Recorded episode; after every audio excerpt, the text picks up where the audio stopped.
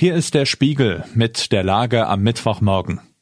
Heute geht es um die verzweifelten Rettungsversuche für die Erdbebenopfer. Wir befassen uns außerdem mit der Regierungserklärung des Bundeskanzlers und mit den Kosten von Karnevalswitzen. Spiegelredakteurin Melanie Ammann hat diese Lage geschrieben. Am Mikrofon ist Axel Bäumling. Das nackte Überleben. Den Menschen im Erdbebengebiet in Syrien und der Türkei läuft die Zeit davon.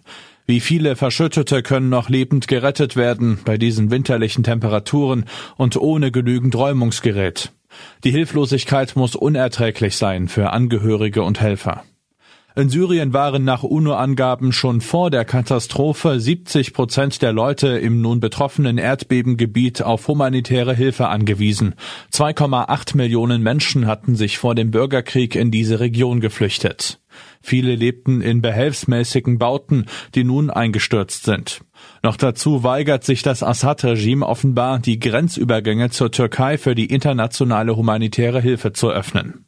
Es ist gut, dass die Weltöffentlichkeit wenigstens schnell von diesen Zuständen erfährt und dass Hilfsaktionen nicht erst mit Wochen Verspätung anlaufen können.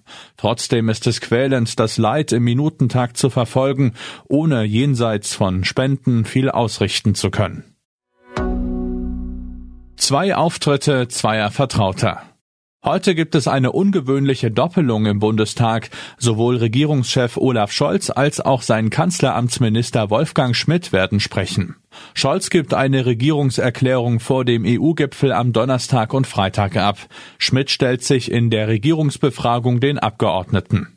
Die Männer sind enge Vertraute. Wenn man so will, sprechen heute im Parlament der Kopf und der Bauch des Kanzleramts.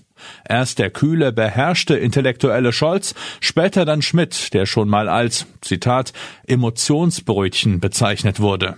Was aber nicht bedeutet, dass er kein kühler Stratege wäre.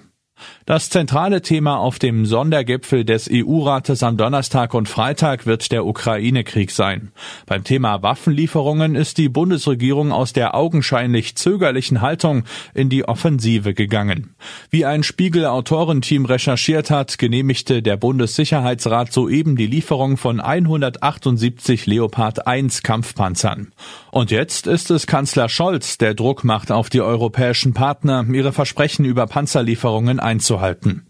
Der Getriebene ist zum Treiber geworden.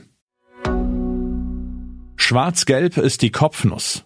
Wie wird man später wohl auf den jüngsten Karnevalsauftritt der FDP-Politikerin Marie-Agnes Strack-Zimmermann zurückblicken? Sie zerlegte CDU-Chef Friedrich Merz für seinen Spruch über den angeblichen Sozialtourismus ukrainischer Kriegsflüchtlinge. Außerdem für die Verunglimpfung von Schulkindern als Zitat kleine Paschas. Und für seine auffällige Gelassenheit angesichts der Reichsbürgerverschwörung.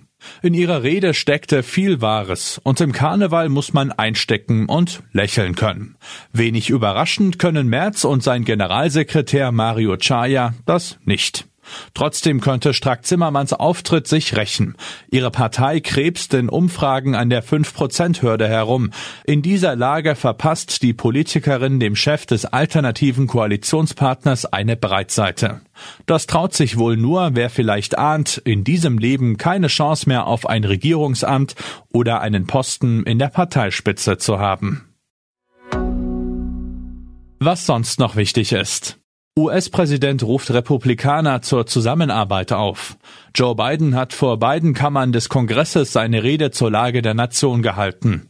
Es ging um die amerikanische Wirtschaft, die Polizeigewalt im Land und um den Krieg in der Ukraine.